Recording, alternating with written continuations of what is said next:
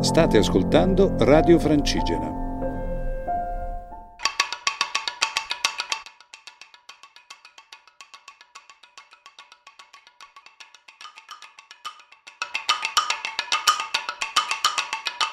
Benvenuti a Nova Silva Filosofica, la grandiosità della natura. Chi vi parla è Tiziano Fratus e siamo sulle frequenze di Radio Francigena. Oggi una puntata speciale, specialissima, dedicata alla giornata mondiale della poesia.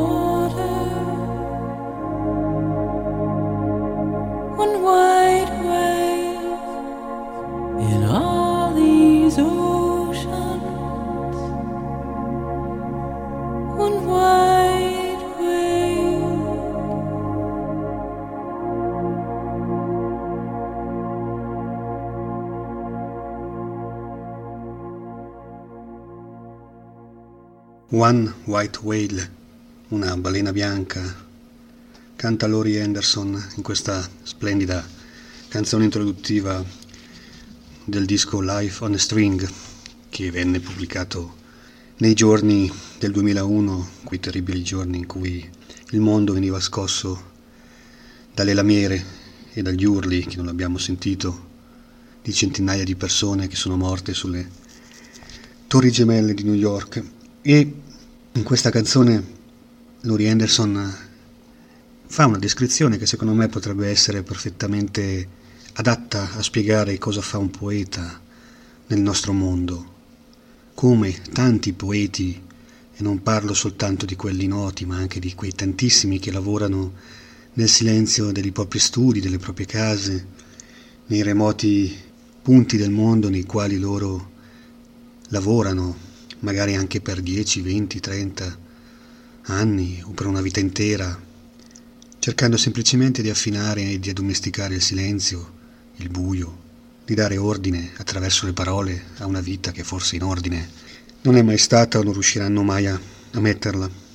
Ecco, Laurie Anderson, eh, traduco il testo in pochi versi di questa, di questa lirica, dice questo, come trovarti, forse nel sentirti, nell'ascoltarti, un sentiero difficile di note nell'acqua, una balena bianca in tutti gli oceani, una balena bianca, dormendo attraverso reti di silenzio sotto il tetto polare artico, miglia più sotto, tu lasci i tuoi eco nell'acqua, una balena bianca in tutti questi oceani, una balena bianca.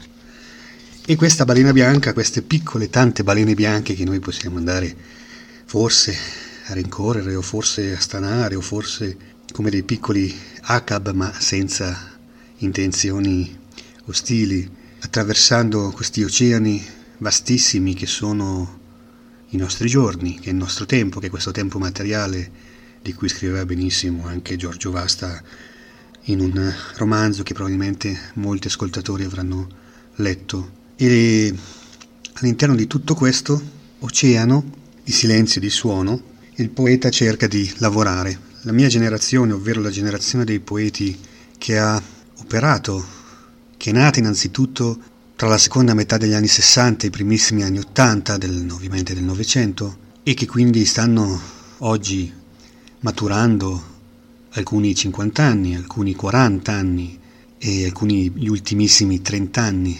Ebbene, tutti questi poeti che oggi in Italia ci sono, ma che molti, anche forse i più attenti scrittori, i più attenti osservatori, lettori, accaniti, non sempre conoscono. Io ho provato a fare un piccolo elenco di tanti poeti che io ho conosciuto in questi anni.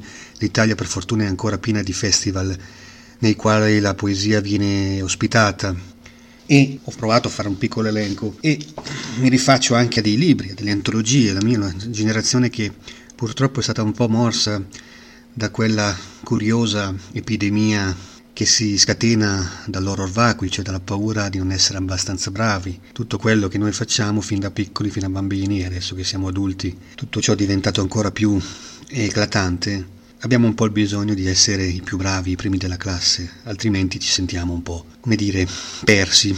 E quindi la mia generazione si è trovata questa curiosa, parlo sempre dei poeti, mm, si è trovata in questa curiosa situazione nel qua, nella quale ogni anno, negli ultimi 15 anni almeno, esce una, almeno una antologia dedicata alle vere, nuove, potenti voci della poesia italiana. Sono state fatte più antologie sulla, poesia, sulla mia generazione di poeti che probabilmente sull'intero Novecento messo insieme, messo ovviamente esagero, ma è un'iperbole, ma eh, neanche tanto. E allora, fra i poeti che eh, mi piace ricordare ci sono Gian Maria Novi, Elise Biagini, Simone Cattaneo che purtroppo è già scomparso, Igor De Marchi, Gabriele Del Sarto, Sebastiano Gatto, Riccardo Ielmini, Daniele Mencarelli, Daniele Piccini, Andrea Ponso, Laura Pugno, Flavio Santi, Flavio Simonelli, Andrea Temporelli alias Marco Merlin, Isacco Turina, Giovanni Turra e Fabio Vallieri. Questi sono poeti che per esempio tanti anni fa coloravano un'antologia, una delle prime, curata da Giuliano Adolfi per l'edizione Atelier che si intitolava L'opera comune.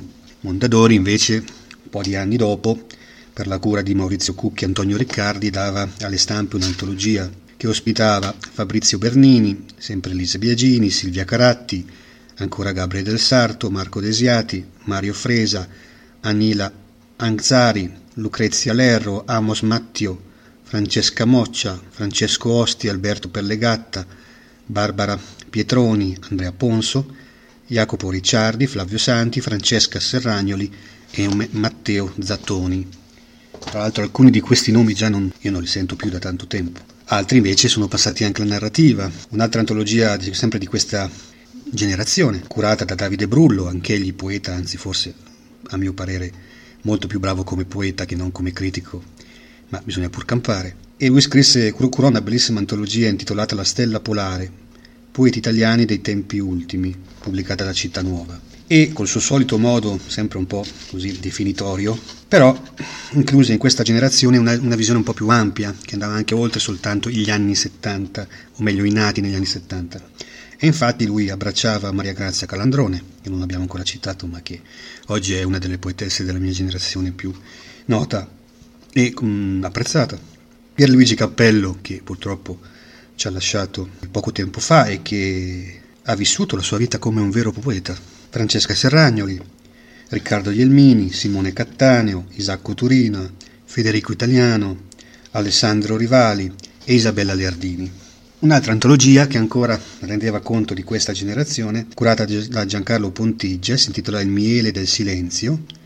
Era una bellissima antologia molto raffinata, curata per i tipi di interlinea Novara. E qui i poeti che vengono inclusi sono stati Maurizio Marota, Roberta Bertozzi, Daniele Piccini, Isabella Leardini, Vincenzo Frungillo, un caro amico, Francesco Filia, Adriano Napoli, Andrea Temporelli, Matteo Veronesi, un poeta molto bravo che vive un po' appartato ma bravissimo, Maria Rita Stefanini, Federico Italiano, Alessandro Rivali, Matteo Munaretto, Gabriele Aprile, Daniele Brullo, eh, pardon, Davide Brullo, Pietro Montorfani, Giuliano Rinaldini e Franca Mancinelli, che non avevamo ancora citato.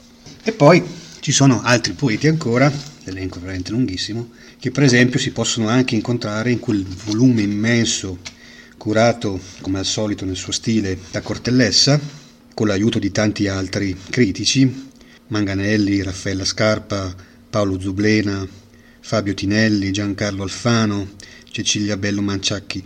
E loro hanno curato questo libro monumentale per Luca Sossella, con questa copertina molto colorata che si intitola Parola Plurale. È un librone di se lo trovate ancora in libreria vi consiglio di comprarlo perché è molto bello e sono 1180 pagine, veramente un libro come mi piace ogni tanto dire da divorzio. Però in questa antologia ci sono veramente dei poeti molto interessanti, anche dei poeti poco, poco noti, anche gli stessi poeti. E questa è una delle cose molto belle della poesia, che la poesia in realtà è infinita.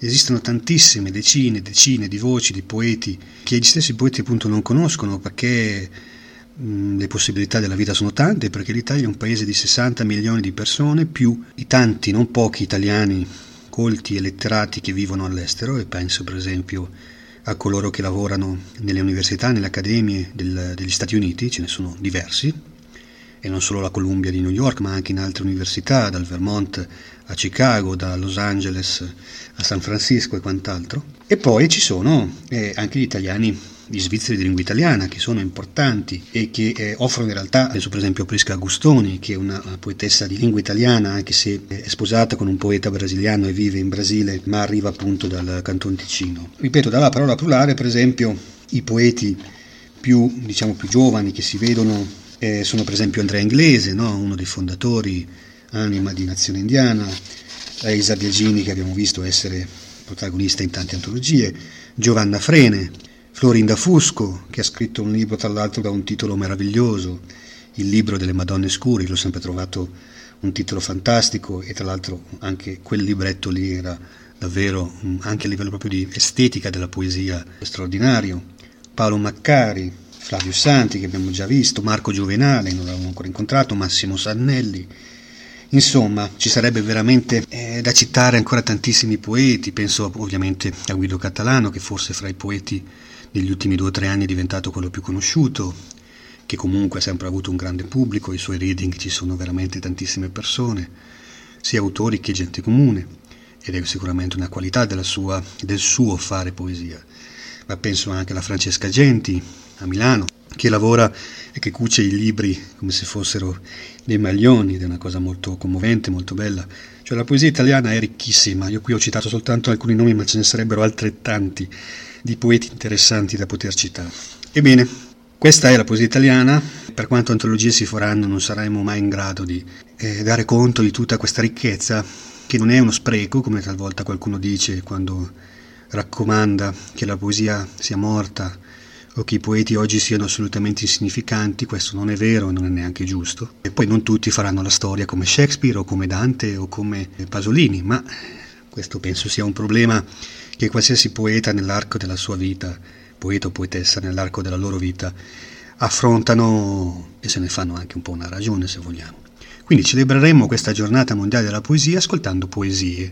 Questa lunga mia introduzione adesso finirà. Ascolteremo una bellissima canzone, tra l'altro di un poeta in musica, Nick Drake, che nel 1969 pubblicava il suo primo disco e si intitolava Five leaves left, ovvero cinque fogli, non foglie di albero, ma fogli lasciati, anche se spesso è stato interpretato in maniera naturalistica perché la sua voce era molto malinconica, perché lui era un uomo appartato per tante ragioni, ma in realtà questi cinque fogli lasciati erano un'etichetta che era inserita dentro il pacchetto di sigarette col quale si diceva al consumatore guarda che sono rimaste ancora solo cinque sigarette, dopodiché la canzone che ascolteremo si intitola Riverman, una delle vette massime, credo, di sintesi fra una musica semplice, all'apparenza semplice, e una maestria nell'uso delle parole in musica.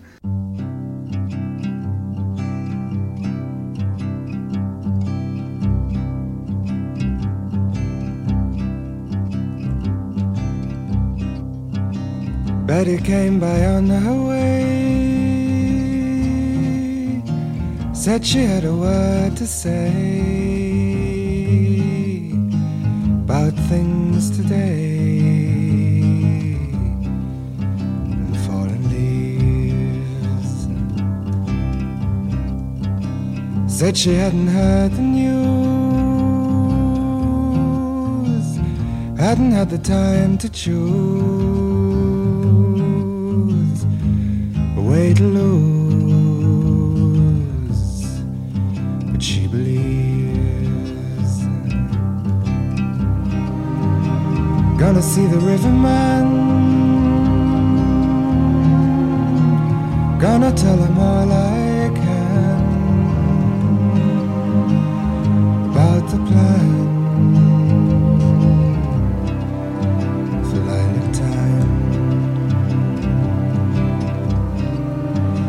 If he tells me all he knows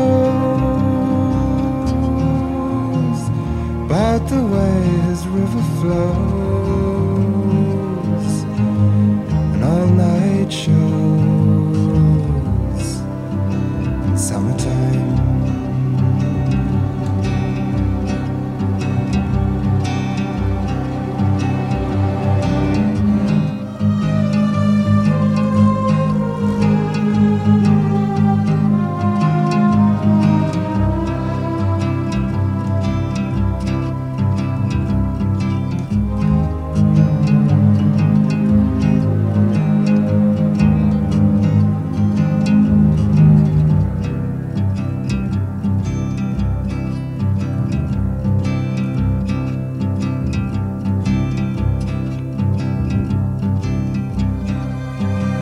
said she prayed today for the sky to blow away, or maybe stay. She wasn't sure. For when she thought of summer rain calling for her Lost the pain stayed for more. Gonna see the riverman. Gonna tell him all I can about the band.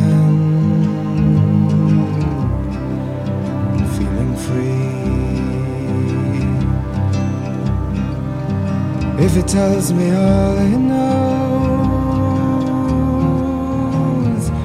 about the way this river flows, I don't suppose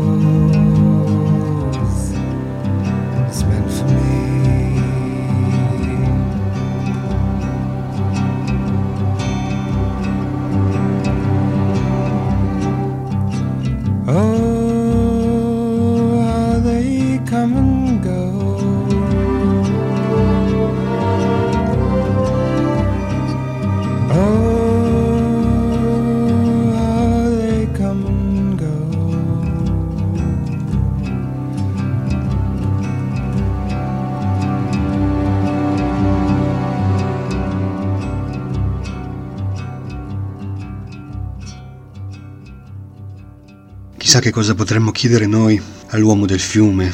Chi è questo uomo del fiume? Come è fatto? Come parla? Come ascolta? Com'è questo fiume? C'è una roccia? C'è un bosco?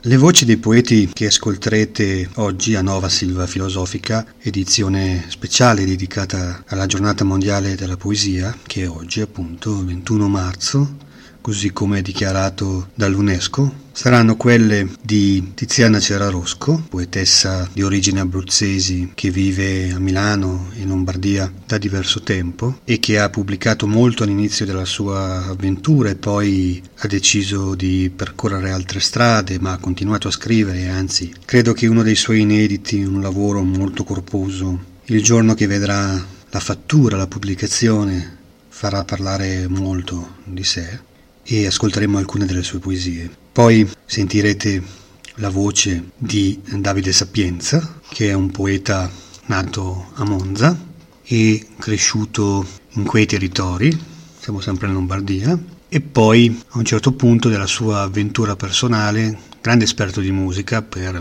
quasi vent'anni, ha lavorato come critico e come persona veramente affascinata dalla musica, tanti ancora oggi lo ricordano come un critico attento, un grande appassionato e persona che ha a un certo punto deciso di andare a vivere con la sua compagna, una musicista che prima o poi faremo anche ascoltare. La nuova Silva filosofica, non vi dico chi è, ma chi lo conosce sa di chi sto parlando, una delle nostre più brave cantautrici italiane, e mm, insieme hanno deciso di andare a vivere in montagna ai piedi della Presolana, laddove Davide Sapienza ha iniziato un nuovo percorso di scrittura legato più alla prosa che non alla musica, e anche se la musica è sempre rimasta all'interno del suo percorso ovviamente, e ha scritto diversi libri e altri ne ha in cantiere, e ha continuato anche a scrivere poesia finché una serie di sue poesie sono state pubblicate in questo esperimento che è stato la collana Zoom Poesia di, di Feltrinelli, una collana solo digitale, mossa appunto da questo grande editore che voleva proporre sia poeti del catalogo Feltrinelli, quindi nomi che hanno fatto veramente la storia della poesia, anche nuove voci, e quindi all'interno di quella fucina che ha vissuto per circa tre anni, ufficialmente è stata chiusa lo scorso dicembre, quindi recentemente, ebbene lui ha incominciato quindi, lui scrisse mh, e vi pubblicò una, una raccolta di, di, poesie che potete trovare appunto ancora oggi in vendita perché il digitale ha questo, ha questo vantaggio rispetto, rispetto alla carta che anche se l'esperienza di quella collana termina, in realtà il, il file, la, l'opera rimane in realtà in circolazione. È una delle curiose leggi di questo mercato non mercato. L'altra voce che ascolteremo è quella di Paola Loreto, bravissima poetessa aerobica, quindi siamo ancora in Lombardia. Sono quattro voci quelle che ascolterete che hanno a che fare molto con la Lombardia. Lei è una scalatrice, una docente universitaria, una studiosa di letteratura americana, di letteratura e mm, di ecocritica, ovvero con la scienza quella parte o meglio della letteratura che si occupa anche di natura ed è una poetessa molto brava che ha pubblicato una raccolta dedicata proprio al camminare e andare in montagna, lo ascolterete dalla sua bellissima voce. E poi le ultime poesie che sentirete saranno le poesie di chi vi sta parlando tratte da una raccolta ancora inedita che in realtà è una selezione che cerca di fare il punto in quasi vent'anni di laborio e di bottega poetica che va sotto il titolo di Nuova Poesia Creaturale. Uscì già una decina di anni fa una prima versione di, questa, di questo, con questo titolo, ma era una piccola tiratura di 150 copie, adesso invece si sta lavorando per farne un libro un'opera completa che in qualche modo renda conto appunto di questi vent'anni di immersione nella letteratura e nella scrittura. Quindi ascolterete queste quattro voci, io vi auguro ovviamente molta attenzione, molta scoperta e passione. Anche in quella occasione furono milioni le distanze in anni luce, il carattere cuneiforme di stelle che non rispondono più, l'avanzamento della cosa intoccabile. Posso definirla con un'apparizione.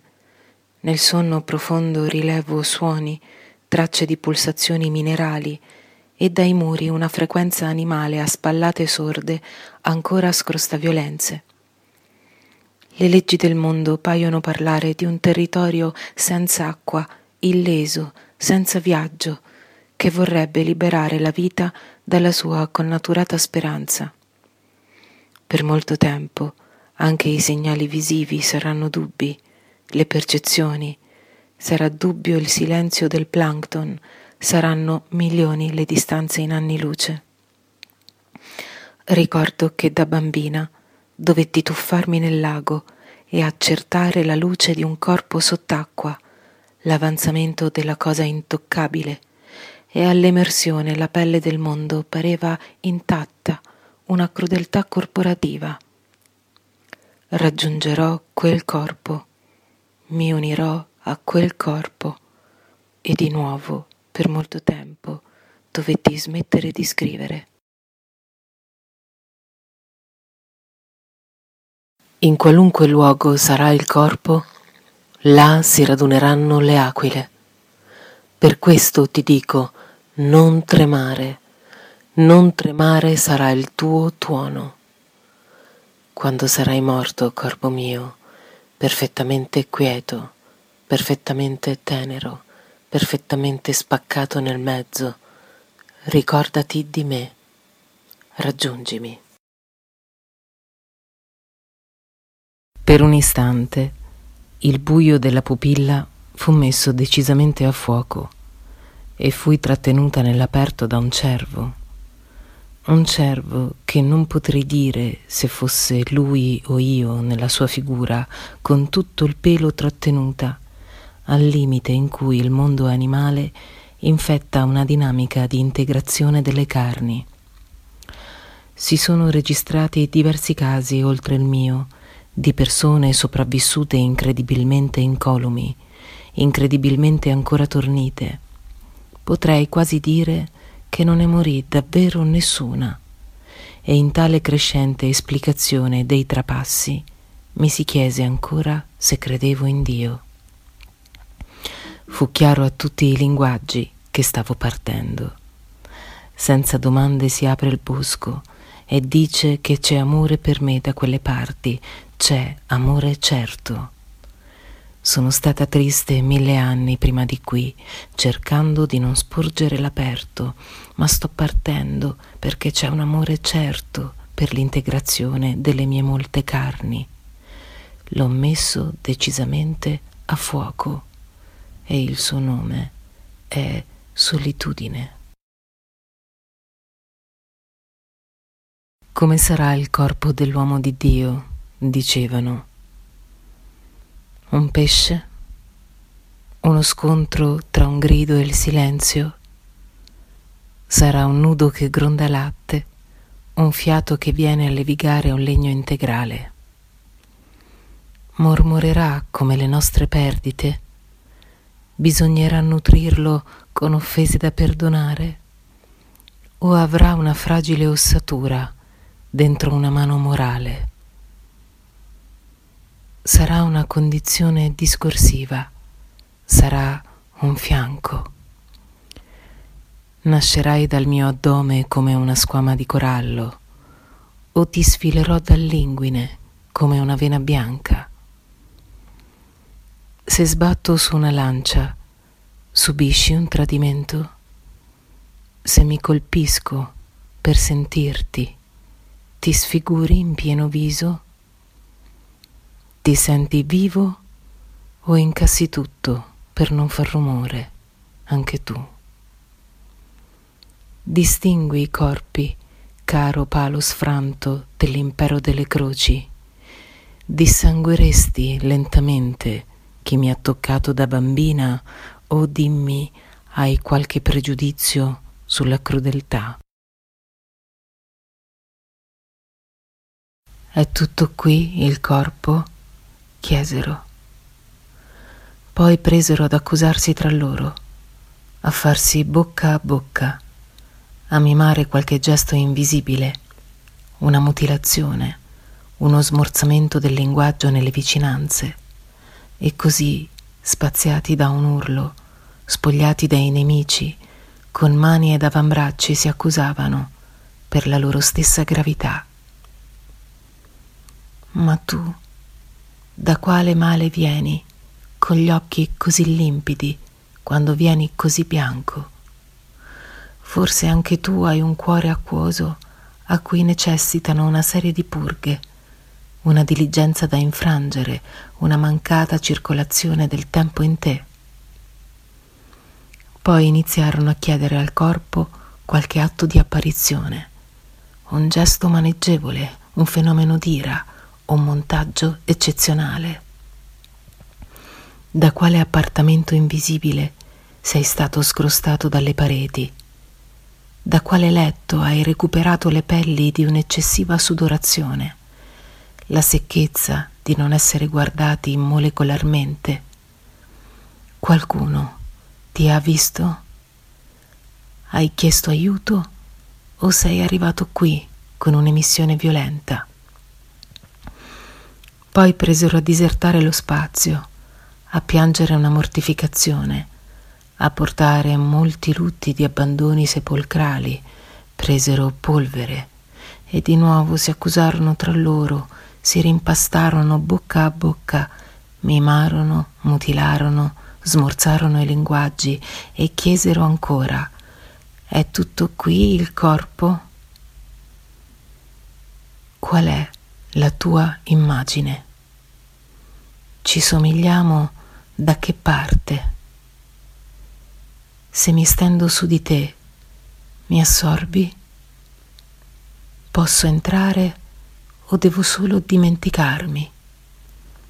Possiamo unirci mediante una stessa enunciazione? Posso toccarti? O in quale amore devo seppellire la tua forma verticale? Tutto ciò che è discontinuo, tutto ciò che è rotto, deformato, tutto ciò che è stato arrestato, bloccato, mostrato troppo presto, tutto ciò che frana, deflagra, distrugge senza colpa o con colpa, tutto ciò che è acerbo, morso, staccato in anteprima, tutto ciò che finge perché non può fare altro, tutto ciò che è piegato, abusato, lasciato in abbandono, tutto ciò che parla le parole degli spaventati, tutto ciò che induce ad una perdita di memoria incessantemente, tutto ciò che si dona per morire, tutto il morire in niente, tutto ciò che chiude gli occhi fino ad una vista terminale. Guarderemo queste cose da una grande lontananza, come piccole lettere di piccoli suicidi. L'astro del dolore è lontano da qui, in una zona di grande sopportazione della luce, un amore fossile, troppo toccata, mai toccata, mai passiva creatura ininterrotta, lontano da qui, un fossile, un reperto di amore indubitabile, una zona di grande irradiazione della luce, un reperto ininterrotto di sopportazione della luce, un astro, un dolore d'universo, una grande vicinanza, una luce ininterrotta giunta fino qui, un'indifferenza di memoria incessantemente. In amoroso furore e non scevro di speranza, volai così in alto, così in alto, che raggiunsi la preda. Perché giungere potessi a questo divino furore, tanto volar mi convenne che mi perdetti alla vista. Tuttavia, nel punto estremo, il mio volo restò manco, ma l'amor fu così alto che raggiunsi la preda.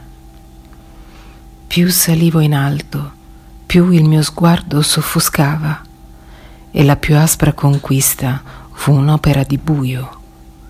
Ma nella furia amorosa ciecamente m'avventai così in alto, così in alto che raggiunsi la preda quanto più sfioravo il sommo di questo esaltato furore, tanto più mi sentivo basso, arreso, domato.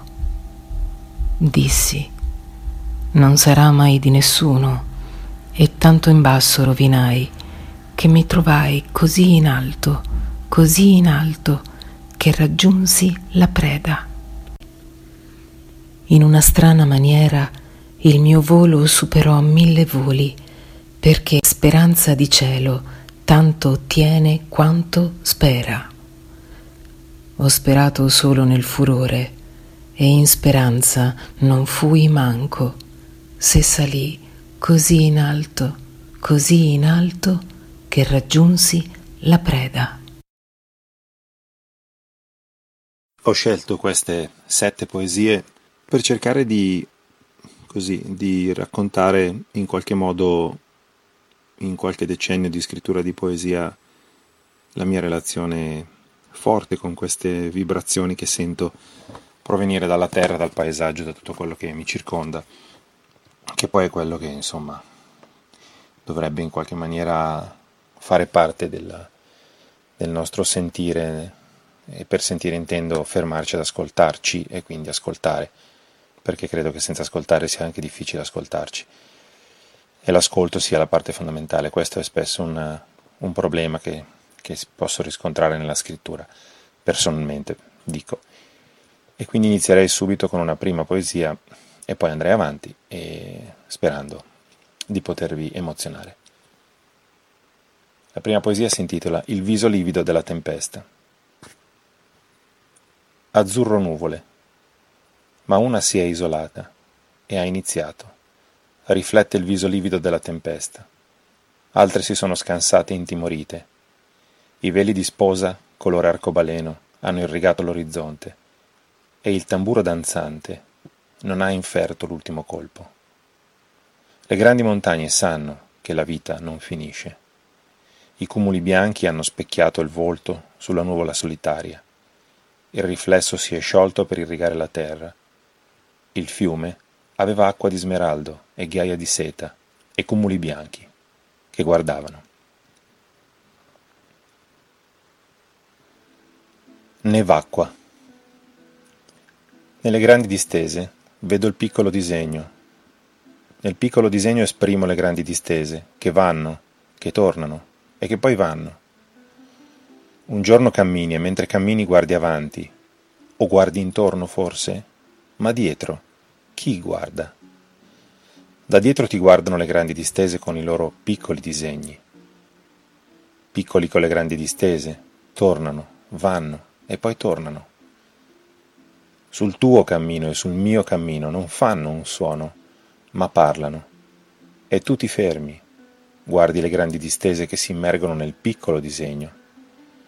Sotto il cielo, che nell'andare torna e che tornando se ne va, sino al prossimo cammino. Questo luogo nel bosco. L'abete tace, è eretto. Il sole impercettibile cala lentamente. Sto lasciando l'estate indiana dietro la montagna della tempesta. È in quel momento che il silenzio usa la voce avvolgente e ogni rumore ha un suono, eppure tace. Ogni suono si distingue, eppure tace. Poi arriva il saluto fatto di respiro, che non è ancora vento, non è ancora crepuscolo. Soffio di pomeriggio blu, alito di luce vorticante. Eccolo il saluto che arriva. Respira, e gli abeti lo accolgono. Respira, e gli abeti si accorgono. Soffio, alito e cenni di danza intorno agli uomini stupiti dal bosco, che è fatto di sempre. La pioggia è il fiume. La pioggia arriva sul tetto della notte, si cala dal cielo. Ogni goccia una discesa avventurosa tra le guglie invisibili del tempo, attraverso i dirupi nascosti della mente. Da ieri ascolto questa traversata della notte. Il tramonto era di novembre, ma l'alba non è ancora arrivata e nell'oscurità vedo gli occhi della vita, come la voce del bambino, la sua innocenza e il suo sapere, la sua visione, il suo stupore, la certezza di esserci, il bisogno di amare.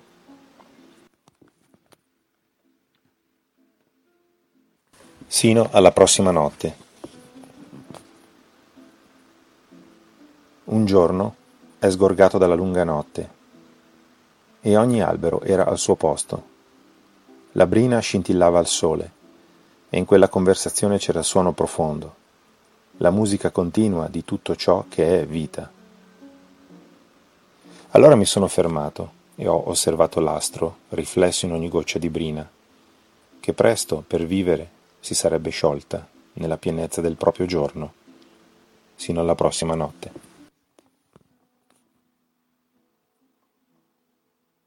Un ponte di tempo. Bellissima questa neve che resta, la retroguardia dell'inverno, l'effimero che inganna il prato, il silenzio che spreme luce.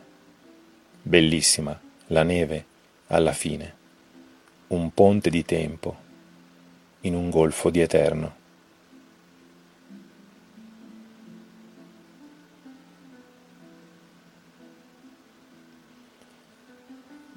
Il tempo ci sogna. Sono qui seduto all'estremità del tempo per giocare all'eternità. Qui il crepuscolo è un'alba. Così il tempo non passa e ci guarda. e ci sogna. Ho scelto di leggervi una poesia o due di Lance Henson, poeta Cheyenne, classe 1946, che da molti anni ha una relazione forte con l'Italia, dove in effetti vive da, da almeno una quindicina d'anni. Perché? Perché Lance Henson non solo mi sembra un artista di straordinaria forza per la storia che si porta dietro come i tanti nativi delle Americhe che come lui hanno vissuto il dopoguerra da bambini e, lo hanno vissuto comunque a partire da condizioni disastrose e non è mai risolte in definitiva, ma anche perché fa parte di quella generazione di nativi americani che si sono scolarizzati in un certo modo e sono diventati straordinari portavoce di una causa che eh, non finirà mai di stupirci per come sia stata in qualche modo abbandonata dal, dalla nostra cultura. E Lance lo conobbi nel 1989, lo vidi a una conferenza allo Yulm grazie alla persona con cui stavo allora che mi, mi disse sicuramente ti interessa vedere questo personaggio. Lo conobbi, lo incontrai, eh, rimasi completamente folgorato da lui come non ero rimasto folgorato invece dall'ascolto del, dei poeti contemporanei che ogni tanto da studente universitario andavo ad ascoltare a Milano e, e, mi, e mi, soprattutto mi aprì delle porte che erano molto legate a quello che io forse non sapevo ancora di cercare prima di trasferirmi a vivere in montagna l'anno seguente, e cioè questa capacità di vedere dove sta il canale di comunicazione con la terra, con la terra madre. Allora io con lui ho fatto tantissime esperienze dal vivo, abbiamo fatto molte conferenze e nel 1993 tradussi il suo volume Tra il buio e la luce. Da questo volume vi leggo due poesie. La prima si intitola Impressione di canto peyote Cheyenne. Maheo cammina tra noi. Il mondo sogna in un vento di salvia. Con l'aroma dell'acqua, il fumo ha fatto il cerchio.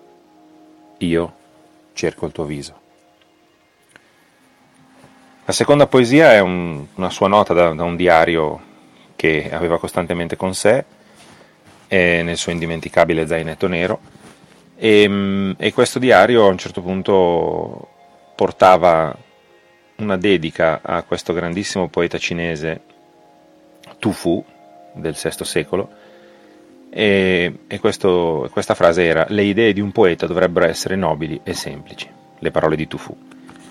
La poesia senza titolo di Lance Henson è questa. Impronte sulla finestra, una maniglia di vetro, un semplice colpo di vento e la terra si riordina. Spacco il legno del cedro e resto lì fermo un momento a riposare, avvolto nel profumo di cedro e di freddo. Quanto ci siamo allontanati da noi stessi, al punto da avere dimenticato il pensiero semplice di tu fu, lo sguardo stupito del bimbo sull'arco sottile della luna. Leggerò dal mio penultimo libro che si intitola In quota ed è uscito da Interlinea nel 2012 e in particolare dalla prima sezione intitolata I Tezzi. Sono i tezzi alti di Gandellino eh, in alta Valle Seriana, dunque sulle nostre prealpi orobiche.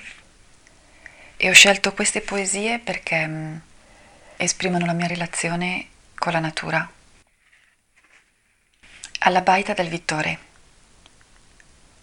C'è un'aria d'erba stasera che viene di lontano e mi porta il ricordo pieno di quando ero bambina in un prato, di quando il mondo era una promessa e così la vita che è stata esaudita. Anticipo. Sono uscita a respirare la stagione. C'era un po' di ghiaccio, come quando uscio la prima volta nel bosco agli spiazzi, e un po' di funghi porcini che li vedi che sono grassi e felici. Aroma terso, pulito, filtrato dal freddo. Profumo d'humus, astrati, virescence tra i prati di vigna e gli spiazzi dell'acqua. C'è sto fiume che è un nastro scarlatto impigliato tra i sassi, sassi bruni, sassi gialli, sassi tondi, sassi belli, e che parla, Dio solo sa quanto parla, e mi placa, mi prende l'anima, l'avvolge in un fagotto e l'appoggia sotto il pino sul suo bordo, piano. Vuole che ascolto, e sto per sempre, mentre scorre senza noia perché il tempo è pieno e non lo sento e non son sola. Natura morta e viva. E poi c'è quest'acqua che ha un colore che non so dire e scorre sotto strati di ghiaccio, cornici di ghiaccio, sporcate dal giallo impolverato e canuto degli aghi di larice odorosi e caduchi sarebbe, in principio, la morte. E invece è vita che corre, continua ad andare, gorgoglia nel riso della voce e la senti che ti scende fresca nella gola e ti piace. È il freddo che credevi di temere e invece ami, rincorri. Lembo di lago.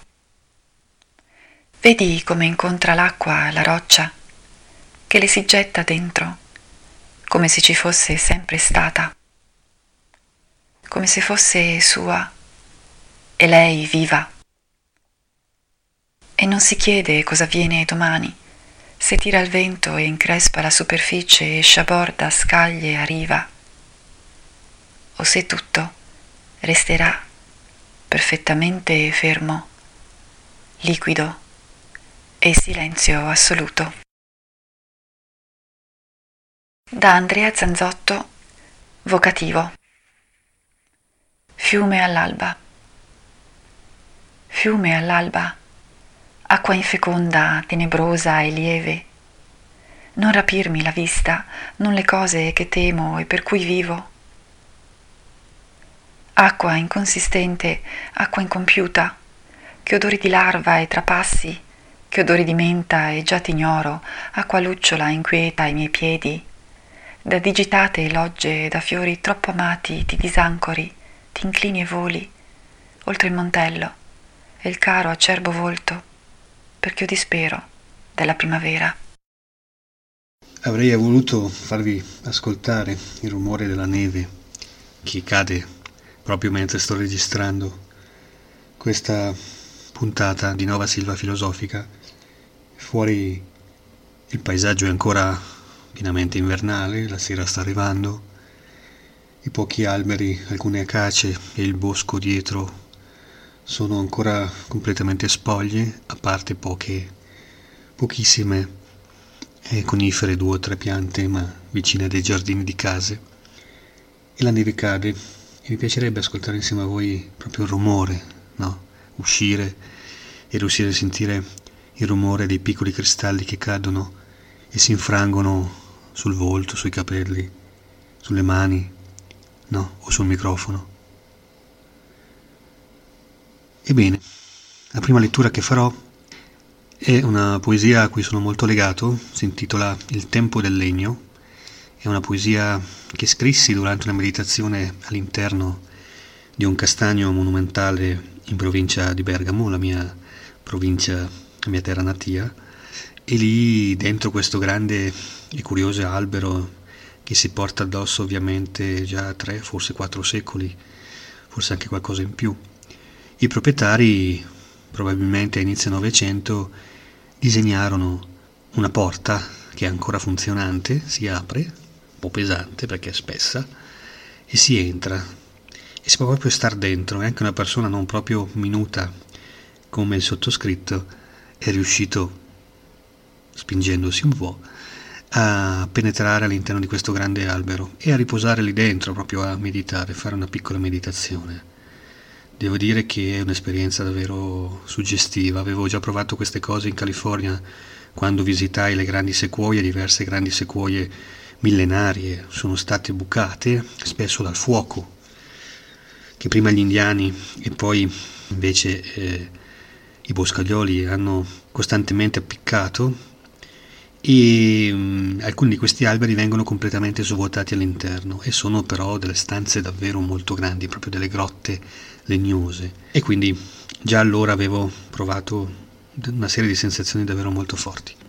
Ho atteso il tempo del legno per chiedere permesso a Dio, colui o colei che non ha nome e non ha forma, qui dove ha saputo tollerare le mani di un vecchio uomo che hanno rimosso la storia delle stagioni. Sono precipitato dentro la conta del bosco. Ho seduto e ho tastato, ho ammirato il bambino che non sono stato. Chi sei? ho chiesto. Sono il sole che nessuno vede, ha risposto. Ho socchiuso gli occhi, pregato me stesso di non pensare più a niente, di centrare il mare del vuoto. Non ho vestito l'anima di pace che non è spuntata. Ho percepito il terrore della materia annidata cerchio su cerchio, un anno dopo l'altro. Quanto siamo deboli, ha detto. Ed io, che ti credevo pronto alla roccia, no, caro uomo, nemmeno la roccia sogna serena. La seconda poesia che vi leggerò è una poesia fra le più riprodotte e anche tradotte in varie lingue, in inglese, in francese, eh, in tedesco, eh, in lituano è stata tradotta e recentemente anche in croato. Eh, ed è una poesia che ho riscritto tante volte, ho rimodulato varie volte, ma che è una poesia in qualche modo veramente autobiografica, infatti il titolo è Autoritratto di paesaggio con gelso. Il gelso era il tipico albero della pianura padana e io sono cresciuto nella bassa bergamasca quando ero ragazzino, poi la vita mi ha portato altrove. Ho incominciato a respirare nel tronco cavo di un gelso, ho varcato la soglia dell'età adulta per abitare un continente compreso fra la carta e la corteccia e tornare a scardinare il paesaggio con occhi di bambino, il fuoco vibrante di un rugoso monaco zen. La terza poesia che andrò a leggervi si intitola La scuola del silenzio. Poteva non dire una parola nel corso della giornata, non sapeva leggere né scrivere, imitava il silenzio della neve che scende, delle bestie che si annullano nel sonno, i ruscelli che cristallizzano e nascondono, i boschi si spogliano e zittiscono. Per fare silenzio con la bocca bisogna consentire al nulla di trovare dimora ove non esiste movimento. Infine l'ultima poesia, nuova poesia creaturale, è la poesia con che dà titolo proprio a questo lavoro che raccoglie circa due decenni di visioni, di scritture e di impegno, di dedizione alla poesia. Catturava la nebbia con ampi gesti delle braccia e la gettava nel suo quaderno per nascondere le frasi che scriveva. Era un gioco che non gli riusciva spesso, i fili d'erba troppo spessi. Le cavallette troppo operose, i semi delle piante non sapevi cosa ne potesse nascere. Le lettere nel tempo portavano sangue, si disegnavano tessuti, filamenti, reti, circuiti, organi palpitanti.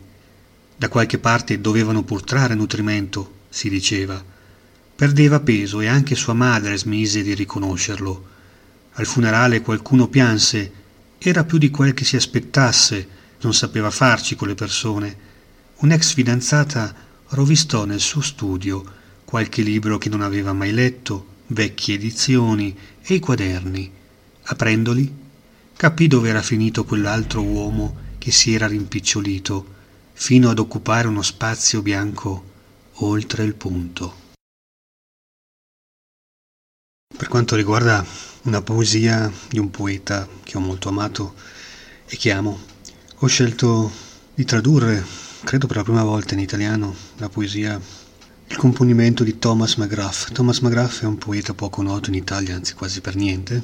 In America è stato quasi sconosciuto per tutta la sua vita, anche se pubblicò e venne anche apprezzato da altri poeti, da altre da altri scrittori, ma non ebbe mai la celebrità che hanno, diciamo, i nomi importanti, i nomi anche che vincono i premi più significativi. E venne riscoperto grazie alla volontà di Sam Emil, che è una delle nostre grandi risorse contemporanee, persona che ha cofondato e diretto per tanti anni la Copper Canyon Press, che è un editore fra i più interessanti di tutto il panorama attuale della poesia e del mercato editoriale americano, statunitense. E proprio la Copper Canyon ha pubblicato due libri che raccolgono un po' tutta l'eredità poetica di Thomas McGrath, che è un poeta novecentesco, ha attraversato praticamente il cuore del Novecento fino alla fine del secolo. E l'opera che io scoprì tanti anni fa quando uno dei viaggi che ho fatto negli Stati Uniti è questo immenso poema che si chiama A Letter to an Imaginary Friend, to an Imaginary Friend, lettera a un amico immaginario, che è un'opera straordinaria, un poema scritto nell'arco di 30 anni.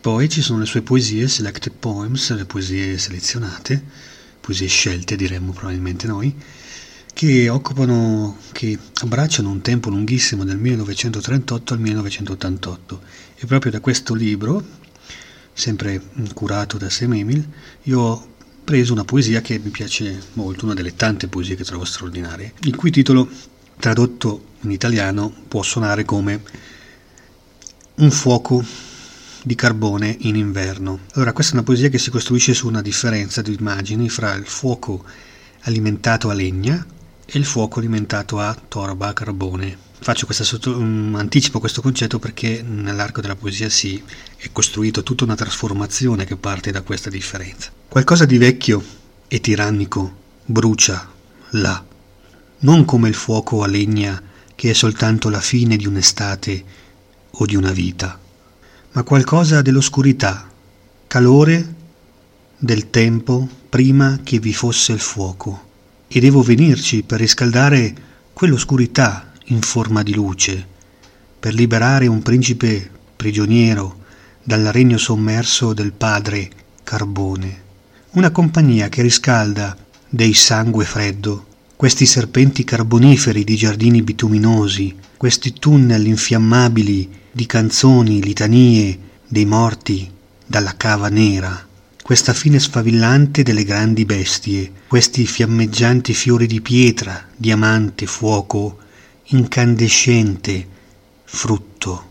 E fuori da tutta questa estinzione, ora, a mezzanotte, l'amore mio ed io cavalchiamo giù lungo le vecchie strade di luce inesauribile. Eccoci dunque arrivati alla fine di questa piccola avventura poetica. Oggi le foreste filosofiche hanno fatto silenzio e ci hanno permesso di ascoltare alcune voci di umani che in queste stesse foreste cercano riparo, cercano ispirazione, rinascita, ordine e quant'altro cosa vedono i loro occhi, cosa le loro mani sanno trasformare dai sensi e dalla memoria e dall'immaginazione. Lo avete ascoltato.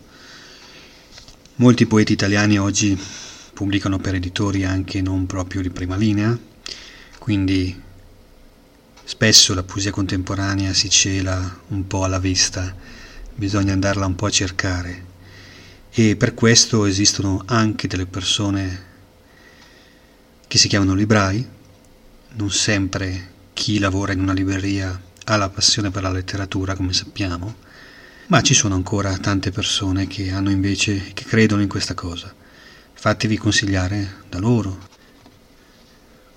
Riprendendo l'immagine con cui abbiamo inaugurato questa puntata speciale dedicata alla giornata mondiale della poesia, ovvero la canzone con cui abbiamo aperto di Lori Anderson. Seguite la balena bianca, cercatela, ascoltate e imparate ad ascoltare la voce di queste immensità che popolano un'immensità ancora più grande. Radio Francigena un mondo in movimento.